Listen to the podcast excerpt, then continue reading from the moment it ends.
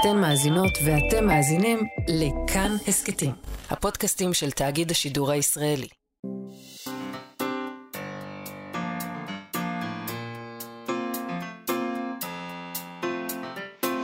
מה שכרוך עם יובל אביבי ומה יעשה לה.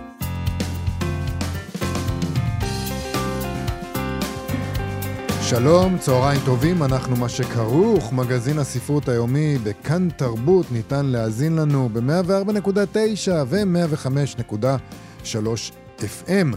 גם ביישומון של כאן אנחנו זמינים, גם באתר של כאן, ובשלל יישומוני ההסכתים השונים. ההסכתים. שלל יישומוני הסכתים לבן אדם עם uh, יכולת uh, דיבור כמו שלי זה... אנחנו צריכים לשנות את זה איכשהו, שזה יהיה פחות... יומיומי. Uh, כן. אולי אפשר להגיד uh, פודקאסט.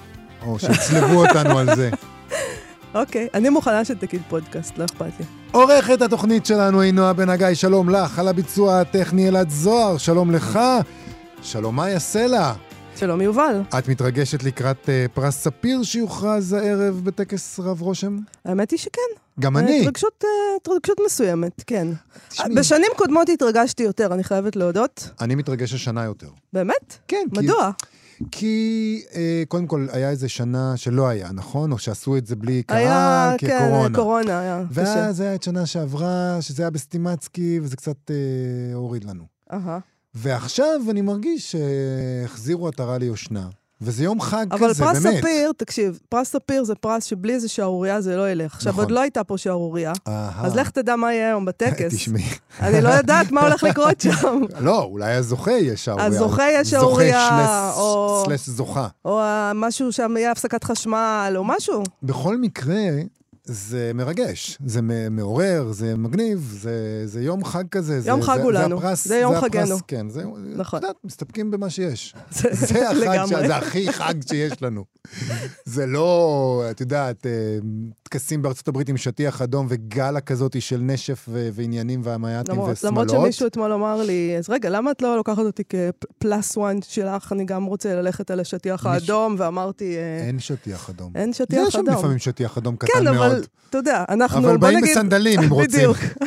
אנחנו לא מכבדים את המעמד הזה אה, ככה. זה לא הגאלה בגוגנהיים, אין לא. מה לעשות, ולא יכתבו על, על השמלות הכי יפות של הערב ב Vanity Fair, או איפה שלא כותבים. אני בכלל לא נותן את הקונטקסט הנכון. כן, כן. הייתי יש את בסדר? האמץ גאלה, ויש את הוונטי פייר, הכל בסדר. אה, כן? יש הייתי בסדר? שטיחים, כן, כן. אנחנו נהיה שם הערב, נכון. ומי שרוצה, רוצה, יכול אה, לעקוב אחר הדיווחים שלנו בזמן אמת בפייסבוק שלנו. חפשו אותנו בפייסבוק, מה שכרוך, ותזכו הטקס לקבל. הזה ישודר בערב, הוא אה, אה, בטלוויזיה, אחרי ש... כמה שעות אחרי שהוא מתקיים, כן.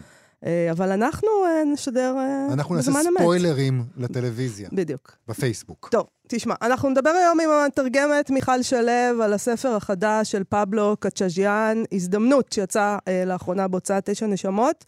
זה ספר בעיניי אדיר, שבו המספר מגלה שהוא מחושף, והוא צריך לפעול בעצם להסרת הכישוף. אה, אני חושבת שזה ספר שהוא במידה רבה על, על כתיבה ועל ספרות.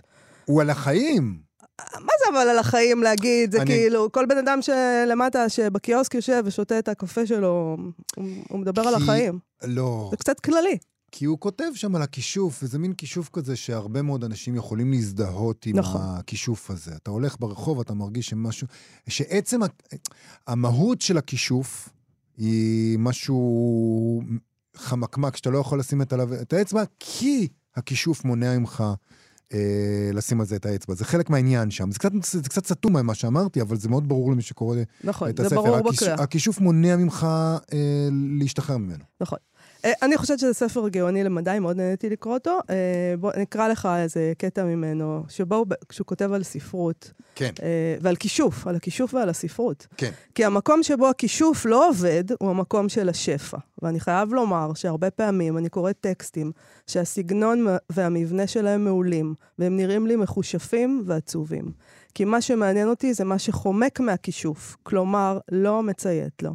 כדי לכתוב באושר צריך לציית לחוקים מסוימים. כי האושר, בעין, הוא תרומה למה שנצבר, והשפע, לעומת זאת, הוא הבזבוז של מה שנצבר על ידי אחרים. אבל כל מה שנצבר, נצבר על ידי אחרים. אולי זאת השאלה. אם אתה מגן על מה שאחרים צברו, או לא. אם כן, אתה עשיר. אם אתה לא עושה את זה, אתה יכול לזכות בשפע. אני לא יכול להגן על זה. אני יכול רק לבזבז אותו או לבוז לו. אני מחפש את השפע שלעולם אינו המוני. הצבירה היא מה שהמוני. שפע צועני. לבזבז הכל מהר, כאילו נשאר לך מעט זמן לחיות. אני מבזבז כל מה שנקרא בדרכי כדי שלא יצטבר, וככה אני נשאר בלי כלום. אז אנחנו עוד מעט נדבר עם המתרגמת של הספר הזה, מיכל שלו, על הטיפוס המעניין הזה. איך מתרגמים את זה? פבלו קצ'אז'יאן. איך זה היה במקור, כל העסק הזה? המאוד פתלתל, יש להגיד. הספר הזה מאוד פתלתל.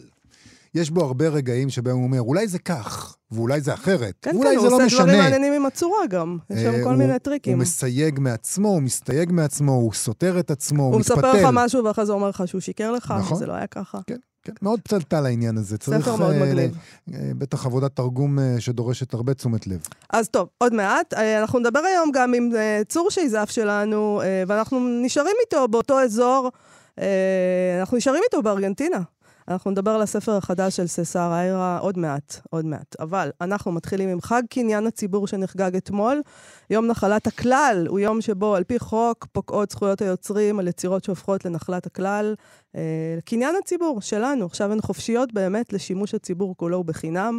לא צריך יותר לשלם תמלוגים, יובל, לא צריך לקבל רשות מאף אחד. פרי ספיריט באמת. הדבר הזה קורה ברוב מדינות העולם, 70 שנה אחרי מותו של הסופר, יש כל מיני וריאציות, 70 שנה, 60, בסדר, אנחנו 70. אה, יש אנחנו פה וריאציות? בישראל. חושב שזה 70 בכל לא מקום. כולם, לא, לא, לא כל המדינות 70. אה. אה, שני אבנשטיין סיגלוב היא חוקרת ופעילת תוכן חופשי ופתוח, וגם העורכת הראשית של פרויקט בן יהודה, יהודה, יחד עם אסף בר-טוב, והיא כתבה באתר של אוניברסיטת תל אביב על היצירות שהשתחררו אתמול לשימושנו. אה, וזה די מדהים, היצירות כן. אה, מהעולם. למשל, אל המגדלור של וירג'יניה וולף, שזה כן, אה, מדהים, לא? אל המגדלור, זה... אה, אני לא זה ידעתי. חופשי, מה זה אומר עכשיו בעצם? זה... שאת יכולה לעשות אני יכולה סרט. לעשות מה שבא לי. את יכולה לכתוב, לקחת את כל הדמויות ואת כל העלילה ואת כל הדברים, ולעשות מזה ערפדים, ו... ושהגיבור בעצם יעבור גלגול ויהיה ג'וק, והכל. להוציא את זה, למשל, מחדש, לתרגם את זה מחדש, גם את זה. את יכולה לעשות, לעשות סרט. אה, עוד, עוד דברים שהיא מביאה, עוד דוגמאות. ספר הפרשיות של שרלוק הולמס, מאת ארתור, ארתור קונן דויל. מסתרי ארבעת הגדולים, מאת אגתה קריסטי. המותחן הראשון של אלפרד היצ'קוק, The Lodger, A Story of the London Fog. הסרט, מטרופוליס של פריץ לנג, ויצירות מוזיקליות מאת לואי ארמסטרונג.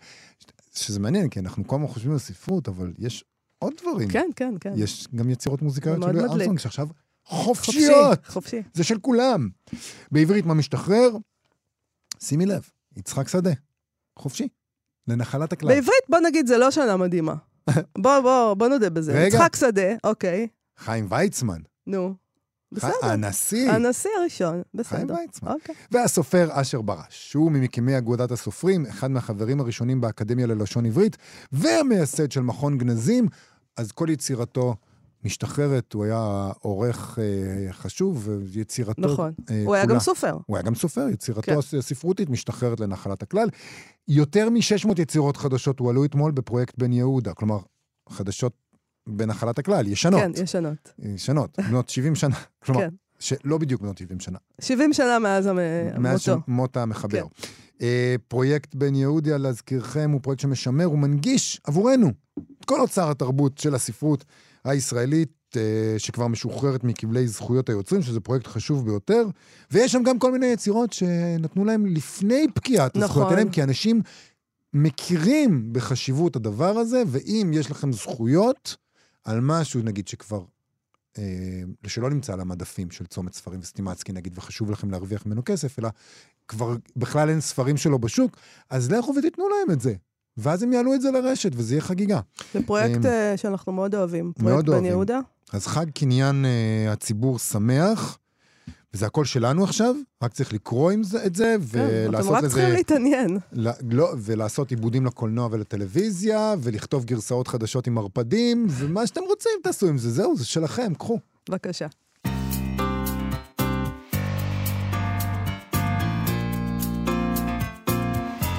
אנחנו מה שכרוך בכאן תרבות. אה, כך מתחיל הספר הזדמנות של פבלו קצ'ז'יאן. אה, בוא נשמע, בוא, איך זה מתחיל. תקראי לנו. אז אני נשמע. תמיד ידעתי שאני מחושף. כשרציתי לעשות דברים, הכישוף עצר אותי. ככה הוא פעל. ביום שהחלטתי להשתחרר ממנו, ירד הערב, ואני, ברגע עז של כישוף, יצאתי לשוטט לבד, וכמה שעות אחר כך התיישבתי בבר שמוכר יין בכוסות. כששתיתי את הכוס השנייה, הכישוף שלי הרפא מעט את אחיזתו. ככה בדיוק אני מרגישה כשאני שותה את הכוס השנייה שלי. הכישוף מרפה מעט מאחיזתו. ואז עשיתי את מה שעשיתי יום-יום במשך חודש לפחות. פתחתי את הארנק ושלפתי פתק שבו היו רשומים מספרי טלפון של שלוש מכשפות. אחת היא מכשפה של פעם, השנייה מודרנית, ולשלישית יש שיטות משלה, אמרה לי לוס, חברה יקרה אבל לא קרובה כשנתנה לי אותם. אמרתי, תמיד ידעתי שאני מחושף, אבל זה לא מאה אחוז נכון. לקח זמן עד שהידיעה הזאת הפכה לוודאות. הייתי אומר, הפכה למודעות, אבל זה לא יהיה נכון, כי זה לא שקודם היא הייתה לא מודעת. אצטרך לומר זאת כך, ידעתי שאני מחושף, ולכן פתאום ידעתי את זה. זו תחושה מוכרת, לדעת פתאום את מה שידעת תמיד. זה מה שאדיפוס מרגיש כשהוא מגלה מי הוא. או כשמישהו שנבגד על ידי מישהו שהוא כבר ידע, בלי לדעת זאת, שיבגוד בו. הוא לא ידע, אבל ידע. ידעתי, אומר מישהו, או זה היה ברור. מרגע שידעתי שתמיד ידעתי שאני מחושף, הרגשתי מין מתח בין הקלה לדאגה כבדה. ואז התחלתי לחשוב שאולי מכשפה תוכל לפתור את הבעיה שלי. האם המכשפה היא פסיכולוגית בעצם? חס וחלילה. יש לו שלושה טלפונים. לא, לא. של פסיכולוגיות. אני, תראה, אחת הרי אתה עובדת יכול... בשיטה כזאת, השנייה עובדת בשיטה כזאת, השלישית עובדת בשיטות פחות... השלישית היא קואוצ'רית. תש... אה, אה, יובל, אני, אני רוצה להגיד לך משהו. אתה יכול לקרוא איך שאתה רוצה את כל ספר, כן. אז אני את לא פשוט- קוראת את... אני, אני בורחת מהדבר את הזה. פשוט, ברגע שכתוב שיש שלוש מכשפות, את אומרת, וואו, בדיוק. איזה כיף! אני רוצה שזה יהיה מכשפות. אה, במידה רבה הספר הזה הוא בעיניי על חוסר יכולת, על דיכאון אולי, אה, על, על הדבר הזה שהוא מתאר, על הימנעות. אבל גם על הספרות עצמה, על הצורה הזאת, על עושר מול שפע, כמו שקראנו קודם, ועל ההבדלים ביניהם, על מה לרצות, אבל גם איך בכלל לרצות משהו. אה, וגם על איך לשתות יין מעורבב, שלמדתי פה. חשוב. יש את העניין הזה של יין מעורבב, שלא הייתי מצויה בו. גם היום לא, אבל עכשיו אני אתחיל להתעניין. אני חושב שזו הזדמנות עסקית, כי אני לא חושב שבארץ עושים את זה. מערבבים שם את השאריות, כן? שאריות של יין טוב. של יין טוב, ואז יש לך ערבובים אה, שלא, ש, שהם ייחודיים רק לך. רק אתה שותה את היין הזה. וזה חד פעמי גם. זה חד פעמי, כן. ולעולם לא תוכל לחזור על זה. אני חושב שזו הזדמנות עסקית. אוקיי, אז אנחנו נדבר אחרי זה על הביזנס. יאללה. אני, אה, בין- מניסיוני, כל הזדמנות עסקית שהייתה לי עד היום, הייתה 100 אחוז. במקרה לגמרי, לספר הזה קוראים הזדמנות. בבקשה. אה, הזדמנות היא הנובלה הרביעית שיוצאת בעברית של פבלו קצ'ז'יאן. הספר הזה ראה אור בהוצאת תשע נשמות, בתרגום מספרדית של מיכל שלו. אה, אני, אני חייבת להודות, כשקראתי אה, אותו, האצתי בכל מיני אנשים סביבי לקרוא אותו, כי חשבתי שהוא נפלא. ורציתי לדבר עליו, אבל אה, לאנשים אה, לוקח מלא זמן. אה, אף אחד לא עושה מה שאני אומרת לו. ספר קצר, למה אתם לא קוראים? מה, מה, מה העניין? אז uh, מכיוון שלוקח זמן למצוא את האנשים האלה, שאפשר לדבר איתם על זה, אז הנה, מצאנו דרך. שלום מיכל שלו. היא קראה את הספר, היי, אני קראתי אותו כמה פעמים, כן. בהחלט. את uh, כאילו, מתרגם זה אדם שהוא לא רק קרא את הספר, באיזשהו מובן הוא גם כתב את הספר. אפשר להגיד שאת איז- איכשהו שותפה פה. אמ, אני חושבת שפבלו מפקפק, זאת אומרת, הוא מטיל אה, ספק בשאלה מי בכלל אה, כותב את הספר. אז אני לא יודעת אם פבלו כתב את הספר של עצמו, אז אה, אני גם לא יודעת אם אני תרגמתי. למה נפלא, הוא- נפלא. למה הוא מתכוון כשהוא אומר את זה? הוא טיפוס אה, יוצא דופן. אמ, אני, אני אומרת את זה, כי אני חושבת שיש יש משהו בכתיבה הזאת שהיא כמעט כתיבה, היא, היא יכולה להיראות כמו כתיבה שרירותית, אבל היא בעצם קצת כמו כתיבה אוטומטית. היא, היא מין איזה בלופרינט כזה של המחשבה, של המחשבה של פבלו באופן ספציפי, שמאוד מומלץ אה, לקרוא את הספר, כי כדאי להיכנס לראש של פבלו, אבל, אבל הצורת כתיבה שלו גם גורמת לקול קורא להרגיש לאן המחשבות שלו פונות וכמה הן תקועות במקומות מסוימים וכמה משהו מוליך אותם אה, מראש. בדיוק, אני חשבתי שאני כתבתי את הספר פשוט. זה סוג של יין, זה. זה סוג של יין מעורבב, כן? אז אה, כן, אז גם בתרגום אני חושבת שזו תחושה קצת דומה לתרגם את הספר הזה, בעלי מודעות למה אוטומטי, מה את כותבת, כי אין לך ברירה לא לכתוב. מה זה הכישוף בעינייך? אנחנו פה מתווכחים, אה, מאיה רוצה שזה יישאר בתחומי ה... איך נקרא לזה? האל-טבעי. אני רוצה לקחת את זה לכיוון האלגוריה, כמו תמיד אני מוריד. הכישוף הוא דיכאון, המכשפות הן פסיכולוגיות, וזה על כולנו ועל הכ... על הייאוש הקיומי של כולנו. לאיזה כיוון את לוקחת את זה? אני מאיה, כן. זו הבחירה הנכונה, את יודעת. אני חושבת, הוא גם כותב שם באיזשהו מקום, פבלו, שזה מין משל בלי נמשל כזה, שאין שם אלגוריה, כמובן שאתה יכול לא להאמין לו, כי גם על זה כל הספר, אם אתה מאמין לו או לא מאמין לו, למה אתה מאמין, אם אתה מאמין לעצמך, אם אתה מאמין למשהו. אה, אבל... אבל אני חושבת שיש משהו בסיסי גם בכתיבה הזאת, שאני מאוד מתחברת אליו, שאומר, אם אתה כבר כותב ספר, למה לא לשים שם מכשפות? למה לא עשו כמה רוחות רפאים? למה לא עושים שם איזה אגרגור? למה עכשיו ללכת לכתוב ספר על זוג בורגני שרב עם עצמו? כאילו, אתה יכול לעשות מה שאתה רוצה, איך זה? נכון. למה אתם מגבילים את עצמכם כל כך? זאת באמת שאלה טובה. כן, זה ממש השאלה של הספרות של פבלו באופן כללי. נכון. של הספר. אה, אני רוצה לשאול אותך, כי הוא היה לה- לאחרונה בארץ, הוא ביקר פה, אז ספרי לנו קצת על הטיפוס הזה. הוא כמו, הוא כמו שהוא כותב? אמ, אם מבינים אותו נכון, אני חושבת, כי הוא, הוא מקסים ברמות uh, קשות, uh, הוא ממש איש מאוד נחמד, מאוד uh, פתוח ומאוד מצחיק, עם, uh, עם טעם גרוע במוזיקה, סתם, אה. אבל... uh, איזה, איזה, מה הוא לא, אוהב יש לו פופ? גם טעם גרוע וגם טעם מעולה במוזיקה, כמו שאפשר לנחש. כן, אני חושב כן. שטעם גרוע וטעם טוב במוזיקה, זה שוב, אם אתה הולך לקצוות, אז בסוף זה נפגש. ברור. מסביב. כן, זה גם יכול להיות גרוע בקטע טוב. הוא, מוזיק, הוא מוזיקאי גם uh, בעברו, ובספר אחר, שהלוואי שיתורגם גם, הוא, הוא כתב שרק המוזיקאים מושלמים. אני חושבת על המשפט הזה הרבה. יש בזה משהו. את היית איתו אה, כן. בקשר כשתרגמת את הספר, או שנפגשתם עכשיו אה, אה, לראשונה? כמעט לא, אני שלחתי לו הודעה אחת על משהו שלא הבנתי, והוא ענה לי תשובה נורא נורא מצחיקה, כי הוא לא הבין... הוא לא הבין בכלל את השאלה, כמו שבדרך כלל קורה, אבל... אז רגע, תספרי לנו מה הייתה השאלה ומה הוא כן, ענה. מה לא הבנת? יש שם מקום שהוא מתאר אה, אה, ילדה שמכינה מין רשת אה, אה, חידת פרפרים משקית, ואז הוא כותב אה, שקית שקית, בולסה בולסה, ואז לא הבנתי למה הוא כותב פעמיים את המילה שקית בספרדית. חשבתי אולי, אולי, אולי שקית יש לזה עוד משמעויות שאני לא מכירה, כי בספרדית בכל מדינה אה, יש אוצר מילים קצת שונה, ולפעמים יכולות להיות משמעויות אחרות. אז שאלתי אותו, למה פעמיים שקית? ואז הוא חשב שאני לא יודעת מה זה שקית. הוא התחיל לתאר לי, זה דבר שקוף כזה, שאפשר לשים בו למשל בננות. לו שאני יודעת מה זה שקית. ומה הייתה התשובה יש בסוף? שקיות בישראל. כן, יש גם מילון. כאילו, את הפירוש המילוני. ואז הוא למה הוא- כמובן לא זכר שהוא כתב את זה, אה. ואז בסוף הוא אה, אמר שהוא פשוט אה, התלהב מזה שזה שקית, כי הוא רוצה להדגיש שזה באמת שקית. שקית, שקית, שקית שקית. כן, שקית. הוא מתייחס, ואני נורא אהבתי את זה בספר הזה, לספרי עזרה עצמית, ומציע לתת להם אה, הזדמנות, כי העם בחר בסופו של דבר בספרי עזרה עצמית, והוא כותב, כנראה שעזרה עצמית היא הסוגה הטובה ביותר האפשרית, היחידה שתקפה באמת, ובה בזמן סוגה בלתי אפשרית, כי באשמת השוק היא נולדה מעוותת ועם שם מגוחך. והוא מציע שהסיפור הזה שלו יכול, אפשר לקרוא אותו אה, כטקסט של עזרה עצמית בלי הסוגה. שאני באמת קראתי אותו ככה, אני חייבת להגיד, והוא באמת עזר לי. אה, ו- וגם אני חושבת שאפשר באיזשהו אופן להסתכל ככה על ספרות. אה, למי שמשתמש, למשתמשים, ובכוונה אני לא אומרת צרכנים, למשתמשים בסם הזה, זה ספרות, זה עזרה עצמית. לגמרי, אני גם חושבת שזה מתקשר למה ש...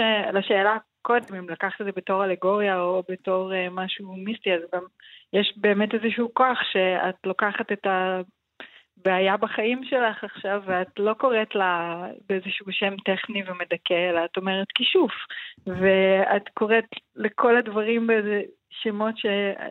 יש להם משמעות uh, רגשית, וגם את עוברת איזושהי חוויה בתוך הספר, שבאמת היא זה ספר שהוא הוא מאוד, אה, זה יכול להישמע מאוד לא ברור, אבל זאת אומרת, ברור במובן לא נכון, אבל אה, זה ספר חווייתי במובן של אה, לא כדאי לספר ממש את העלילה שלו, לא בגלל נכון. שהעלילה כל כך חשובה, אלא בגלל שהתגובה שלה, שלך כקוראת לעלילה, זה הדבר שבעצם... זהו, אולי ב-. להפך, כי העלילה פחות חשובה מהאינטראקציה איתה, לא צריך לספר מהי.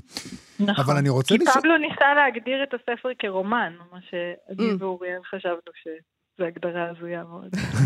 איך את היית מגדירה אותו אז? אה, ברור, עזרה עצמית. אה, עזרה עצמית, ברור. לגמרי. כן. אז אני רוצה לשאול על העניין הזה של העזרה העצמית. כי בעזרה עצמית, הרבה פעמים אתה מרגיש שמישהו ככה קצת מכוון אותך. ואומר לך, הנה תראה, יש לך את מסלול א', מסלול ב', מסלול ג', אתה יכול לבחור. בספר הזה, הוא אומר לך, הנה מסלול א', אבל אל תלך אליו, כי הדלת נעולה. והנה מסלול ב', אבל מסלול ב' הוא רק לאנשים אחרים, ומסלול ג' הוא לא מסלול טוב בשבילך, אז הנה תיקח את מסלול ד', אבל גם ממנו אני מסתייג. הכל מאוד מאוד פתלתל, אתה נמצא בתוך עזרה, בתוך, אה, אם, אם זאת באמת, אה, אם זה סשן של פסיכולוגיה, אז אתה יוצא יותר מבולבל ממה שנכנסת. איך זה עזרה עצמית? זה רק מבלבל יותר. אה, איך זה עזרה עצמית? אני חושבת שזה משנה... וואו, אני לא יודעת להגיד, אבל אולי זה... הבלבול הוא חלק מהעזרה אולי העצמית. הבלבול הוא שלך פשוט, אני אה. ממש לא הרגשתי מבולבלת. יכול מאוד ושכל להיות. הדלתות נעולות. אני, אני חושבת שגם יש שם עניין עם שמחה, אולי זה קצת אה, מסתורי להסביר את זה, אבל, אבל יש עניין של שמחה ב, ב, בספרים שבו, ואני חושבת שהוא מחזיר את השמחה. כן, אולי זה, עזרה עצמית. הוא צוהל גם, זה ברור כן. שהוא, נכון, הוא עולץ, נכון. יש שם איזה כן. ליצוץ וצהלה כזאת. אבל אני חושב שכעבוד, כמתרגמת, אה, זה מאוד מאוד מסובך, כיוון שבאמת, כמו שאמרתי, הרבה פעמים אתה, בסדר, אולי אתה לא אבוד, אבל כן המשפטים מאוד פתלתלים, הוא מסתייג מעצמו, הוא חוזר אחורה למשהו שהוא אמר ואומר, כאן פה שיקרתי, וזה לא היה בדיוק ככה, ואז הוא אומר, זה ככה. או שבעצם זה ההפך, או שאני לא יודע, ומה זה משנה בכלל. זאת אומרת, יש לך הרבה, הרבה, את, כמתרגמת, את צריכה כל הזמן לזכור למה, למה הוא התחייב בכלל. לא, כמתרגמת זה, זה, ספר תענוג גמור. זאת אומרת, אם זה לא בטוח אם זה עזרה עצמית לאנשים, אה, סתם למתרגמים זה בטוח עזרה עצמית. למה? כי זה ספר שמצהיר על עצמו כספר שכתוב גרוע. ולכן הטקטיקה הברורה היא לתרגם אותו גרוע, ואין דבר יותר לעשות את זה. ממש את כל החזרות, לכתוב את כל הדברים שלא מרשים למתרגמים לכתוב, חלקם לא בצדק לדעתי, כל הבגלל שלמרות שיש את, כל הכל, להוציא, להוציא, זה נהדר, תחושת שחרור עמוקה. אמרת לו את זה שזו הייתה התחושה שלך? כן, ואיך כן, הוא הגיב? בטח. אה, הוא מאוד שמח. טוב, גם הייתי גם... ניסיתי להסביר לו כמה חוקי דקדוק פתלתלים בעברית. זה. זה בטח אחד הדברים הכי נחמדים שאפשר להגיד לסופר, שזו הייתה מטרתו, להגיד, אה, איזה כיף, הספר שלך מרשה לי כמתרגמת לעשות מה שאני רוצה. תרגמה בעליצות. בעליצות, נכתב, כן. ברור, לגמרי. לא, ספר. שנכתב בעליצות ותורגם בעליצות. ונקרא בעליצות. מיכל שלו, אה, תודה רבה לך על השיחה הזאת. נגיד שוב לכם. את השם של הספר, הזדמנות. פבלו קצ'אז'יאן. תודה רבה, כל מיכל. הכבוד. להתראות. להתראות. ביי ביי.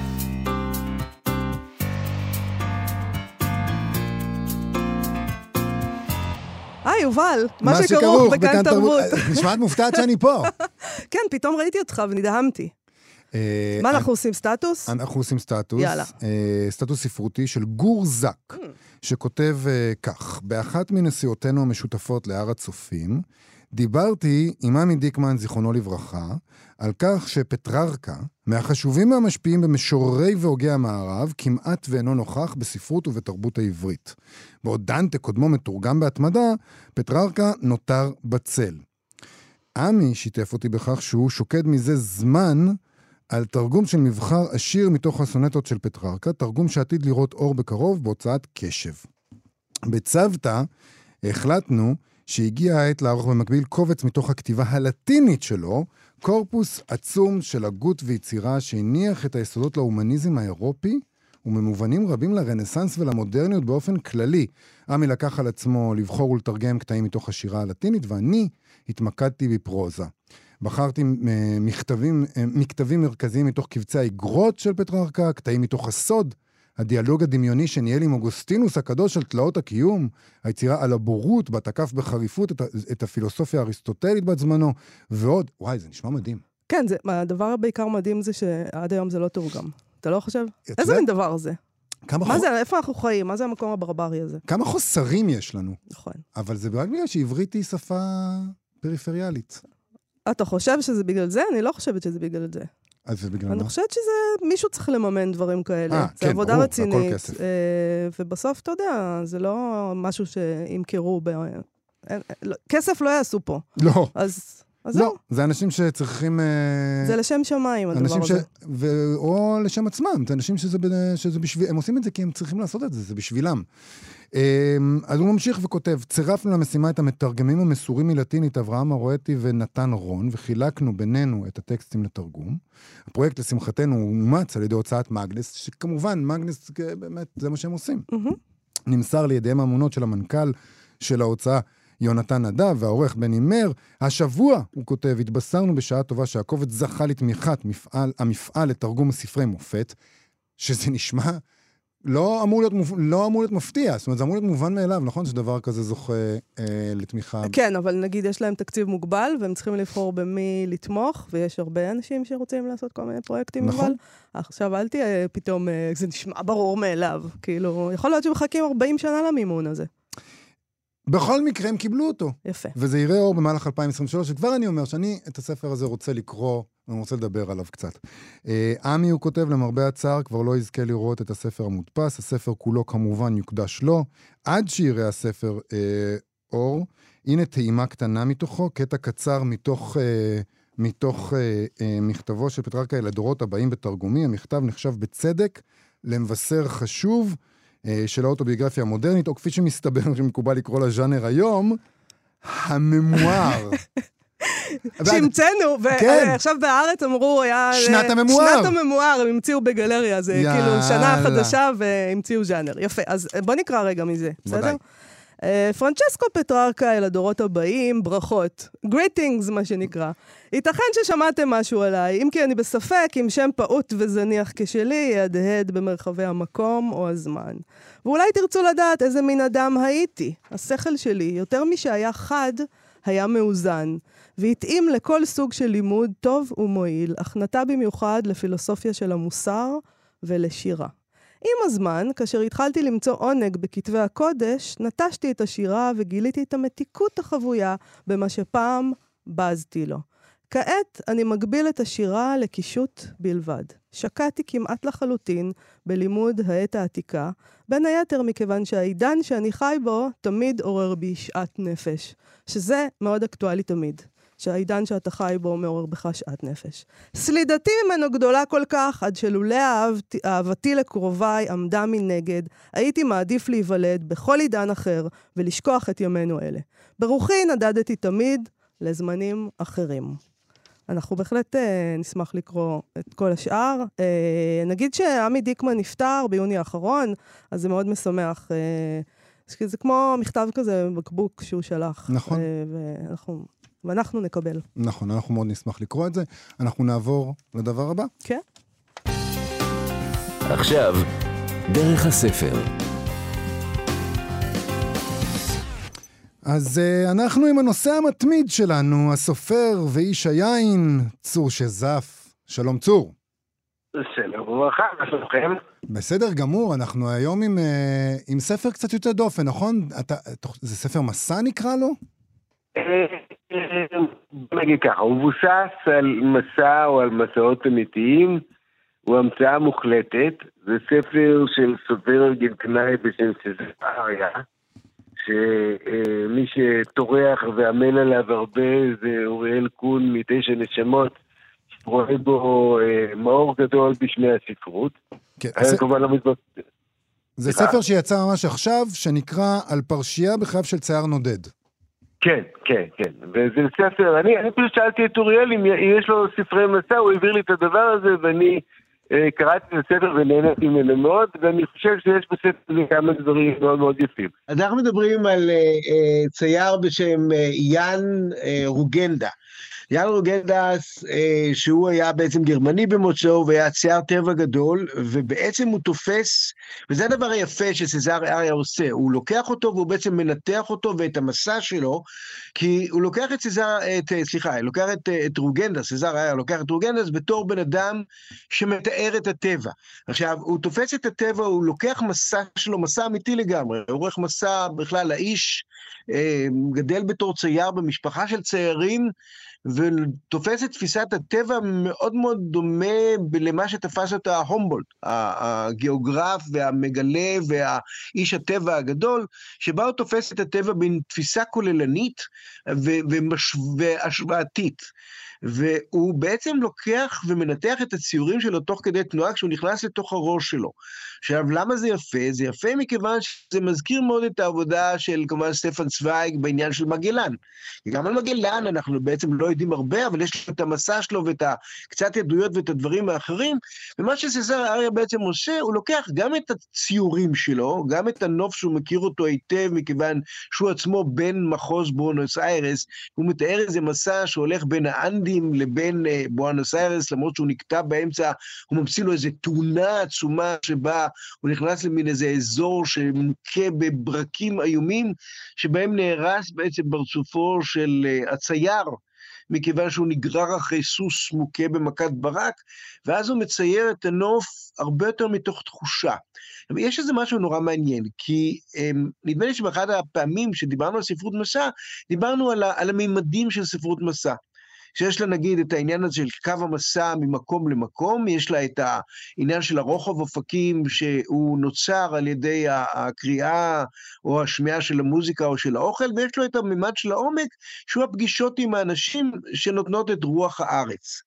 ובעצם כשסזר היה מתאר את אה, רוגנדס, הוא בעצם מתאר אותו בתור בן אדם שמכיר את המסלע, כמו הומבולט, ולכן יש לו איזה ממד של עומק, ויש לו את הממד של התנועה ממקום למקום, והוא תופס את זה באיזו מין צורה רוחבית. וזה משהו נורא נורא יפה, כי בעצם פה הוא מסביר משהו גם על תנועה, גם על מסע, גם על איך העין קולטת אותה, וגם איך בעולם שלפני הצילום, הצייר היה בעצם צריך לייצר את הדברים האלה. ורובנס אכן היה אדם כזה, זאת אומרת, יש פה איזה משהו מאוד מאוד יפה בתוך ספר המסע הזה, וגם בשאיפה שלו שהוא מצליח לתפוס את הנופים, והוא מצליח לדבר עם האנשים, אבל הוא רוצה לתפוס איזה משהו חמקמק, הוא רוצה לתפוס את הטבע הפראי, אבל לא סתם את הטבע הפראי, כי הוא אומר באיזשהו מקום, וזה אומר סזר אריה, אני לא יודע אם רוגנדס אמר את זה, אבל זה יפה הניתוח הזה, הוא אומר, בסופו של דבר, כל הטבע, הוא צריך להיות להפוך למשהו אנושי, כדי שאנחנו, אני צריך להיות איזו מהות אנושית, כדי שאנחנו נצליח לתפוס איזה משהו חמקמק בתוך הטבע הזה.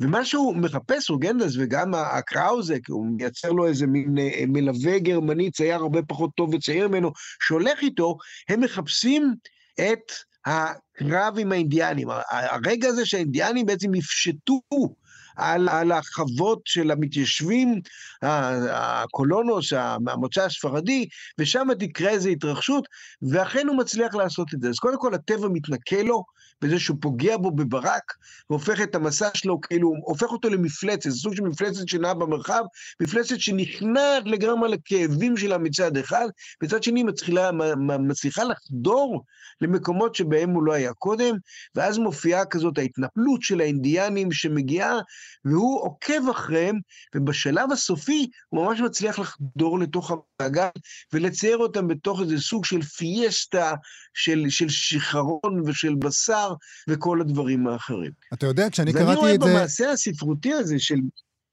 כן, כן, תמשיך. תמשיך. אני פשוט אומר ש... מעניין אותי מה אתה קראת בזה. אז אני אגיד לך, אני מרגיש שגם הספר הזה הוא גם במידה מסוימת, אנחנו מדברים על מסעות, זה ספר על ייעוד. כי אה, אם, אם אני זוכר נכון, אה, הוא בן לשושלו, לשושלת של ציירי מלחמה. ובעצם, אה, בגלל שאירופה נע... נכון. נעשית שלווה, הוא נאלץ להידרדר לצילומי, סליחה, לציורי נוף וציורי טבע. ובסופו של דבר הוא מצליח להגיע למקום שבו האנושי הפרוע, המלחמתי, הוא חוזר לייעוד שלו. המסע הזה הוא מסע אל הייעוד שלו. זה נכון, אני חושב שאתה עומד על נקודה מאוד מאוד נכונה, ויותר מזה. הוא מדבר באיזשהו שלב, יש לו בשלב מסוים בספר, בספרון, זה נובלה. זה נובלה של פחות מ-100 עמודים, ושם הוא מדבר בעצם על הייעוד שלו בתור אומן. הוא אפילו לא, לא, לא העניין שלו בתור צייר מלחמות, אלא עצם העניין הזה שהוא תופס את עצמו שכל הייעוד שלו, כל החיים שלו, הם בעצם עניין של ייעוד. ואז, אחרי שקורית לו התאונה, הוא אפילו חוזר לספר שלו, ספר אמיתי לגמרי, שהוא פרסם עם ציורים שלו ממסע גדול שהוא עשה בברזיל, כי הוא הסתובב שנים ארוכות בדרום אמריקה, ושם, שהוא נתן את הספר בעצם לאיזשהו סופר שיכתוב לו את הטקסטים. ופתאום הוא אומר לעצמו, אבל רגע, מה פתאום נתתי את זה לסופר? פתאום הוא מבין את העניין הזה שהסופר מפרש את הציורים שלו. זאת אומרת, יש פה איזו תלונה שהסופר שם בידי הצייר, של אני הייעוד שלי הוא לספר לכם איך נראה העולם, פתאום מתערב לו איזה מישהו אחר ומתאר לו את, את, מתאר את העולם, זאת אומרת שהמקום שבו האנושי, האנושי צריך להפסיק להתערב בעולם, הצייר צריך לתת לכם את העולם as is, ולהראות לכם איך נראה הטבע כמו שהוא, ומה הטבע אומר עליכם, ובעצם הנכות של הצייר, שבסופו של דבר, המשל הגדול שססר אריה עושה, זה בעצם, אני חייב להיות נכה ומפלצת. על מנת לתת לכם את העולם כמו שהוא, על מנת להיפטר מהאנושיות שלי ולהישאר כאומן, כי האומן הוא בעצם רוח הטבע הגדולה. לא זה אם אתה רוצה. יפה. זה, זה יפה, וגם צריך להגיד, שאמרת את זה מקודם, הוא הופך למפלצת בזכות מכת ברק, שזה כמובן אה, איך שאנחנו מתארים גילוי, התגלות, הפיכה לדבר שהיינו אומרים להיות, פתאום היכה בי ברק והפכתי לאומן. נכון, זה גרם לו להיות מפלצת, אבל זה גם הדבר שהפך אותו אה, למי שהוא. אז אנחנו דיברנו על פרשייה בחייו של צייר נודד, סזר האייר העצור שזף. תודה לך על ספר המסע המאוד אה, יוצא דופן הזה. תודה לכם. להתראות. טוב, קצת ספיר. כן, לא, חייבים לספר לאנשים. טוב. התחלנו עם ספיר, אנחנו נסיים עם ספיר. היום יאללה. בערב נזכיר, הוא יחולק... אמ, פרס ספיר יחולק פעמיים. פעמיים. פעם אחת פרס ספיר, ופעם שנייה ספיר ביקורים. פעם כפרסה ופעם כטרגדיה. אה, לא, אולי לא, לא אותו בן אדם. הוא יינתן פעמיים. אה, הוא עלול להינתן היום בפעם ה... עשוי, לא עלוי. עשוי, למה את ככה? מה יש לך? בן אדם מחפש את הרע. ל... עשוי להיות מחולק היום בפעם הראשונה לאותו סופר או סופרת. נכון. אה, מי המועמדים? השנייה. המועמדים הם, אה, הם צחי פרבר עם אבנים. ארי ליברמן עם השתקן, אורית אילן עם אחות לפליאדות, סמי ברדוגו, שכבר זכה בפרס הזה פעם אחת, עם כולנו החמישה, ואילנה ברנשטיין, שכבר זכתה בפרס הזה, עם חמתו של תמוז. אז אם אילנה ברנשטיין או סמי ברדוגו יזכו בו הערב, זה יהיה הפעם הראשונה שפרס ספיר מחולק בפעם השנייה. הם יהיו האנשים האלה שבאמת קיבלו פעמיים פרס ספיר. חייבים, האמת, לפחות בשביל הבדיחה, זה חייב... אני, אני פעם, משנה את ההימור. פעם בפרס ספיר. אני הימרתי כבר, נכון, הימרנו, אז אני עכשיו רוצה לשנות את ההימור נכון. שלי. יואו, זה יפה. נגיד לראיין, לראיין את אחד משניהם ולהגיד, בדיוק. אז אתה סוף סוף זכית פעמיים. אז זה או אילנה ברנשטיין או סמי ברדוגו. עליהם את מהמרת? עליהם אני מהמרת, אה, לבחור? לא, את רק, כשאת בוחרת את רק מקלקלת. נכון, כאילו, עדיף לכם שאני לא אבחר. אה, כן. אנחנו פשוט, אה, זהו, זמן ההימור, את יודעת, זה השלב הזה שבו הכדור אה, על הרולטה כבר מתגלגל בצורה כזאת שהאחראי בקזינו אומר, All bets are off. די, זה קרוב מדי. זה קרוב מדי. אתם כבר רואים איפה... לא, סתם, זה לא נכון. אתם יכולים עדיין להמר אם אתם רוצים. אה, אני חושבת שהדבר הכי מעניין שהולך, אה, שיתגלה היום בערב כן. בפרס ספיר, זה מי היו השופטים בפרס ספיר. אה, זה תמיד מעניין אותנו. שזה הדבר המעניין באמת. מה זה משנה מי זוכה, אבל מי השופטים ואיך אפשר להסתלבט עליהם קצת. כל זה יתגלה נכון. בעמוד הפייסבוק של מה שכרוך. גם יתגלה... מי זכה בפרס הביקורים? מי המועמדים? המועמדים, איילה בן לולו עם מוגבל, קרן שווץ עם פילים לבנים, וחנן ונרי אלומה עם אביב משוגע. אלה המועמדים לפרס ביקורים, אה, לפרס ספיר לביקורים.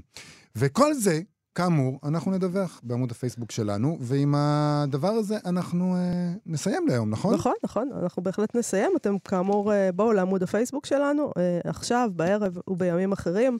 עורכת התוכנית שלנו היא נועה בן הגיא, על הביצוע הטכני, אלעד זוהר. תודה לכם. אה, להתראות? להתראות. אתן מאזינות ואתם מאזינים לכאן הסכתים, הפודקאסטים של תאגיד השידור הישראלי.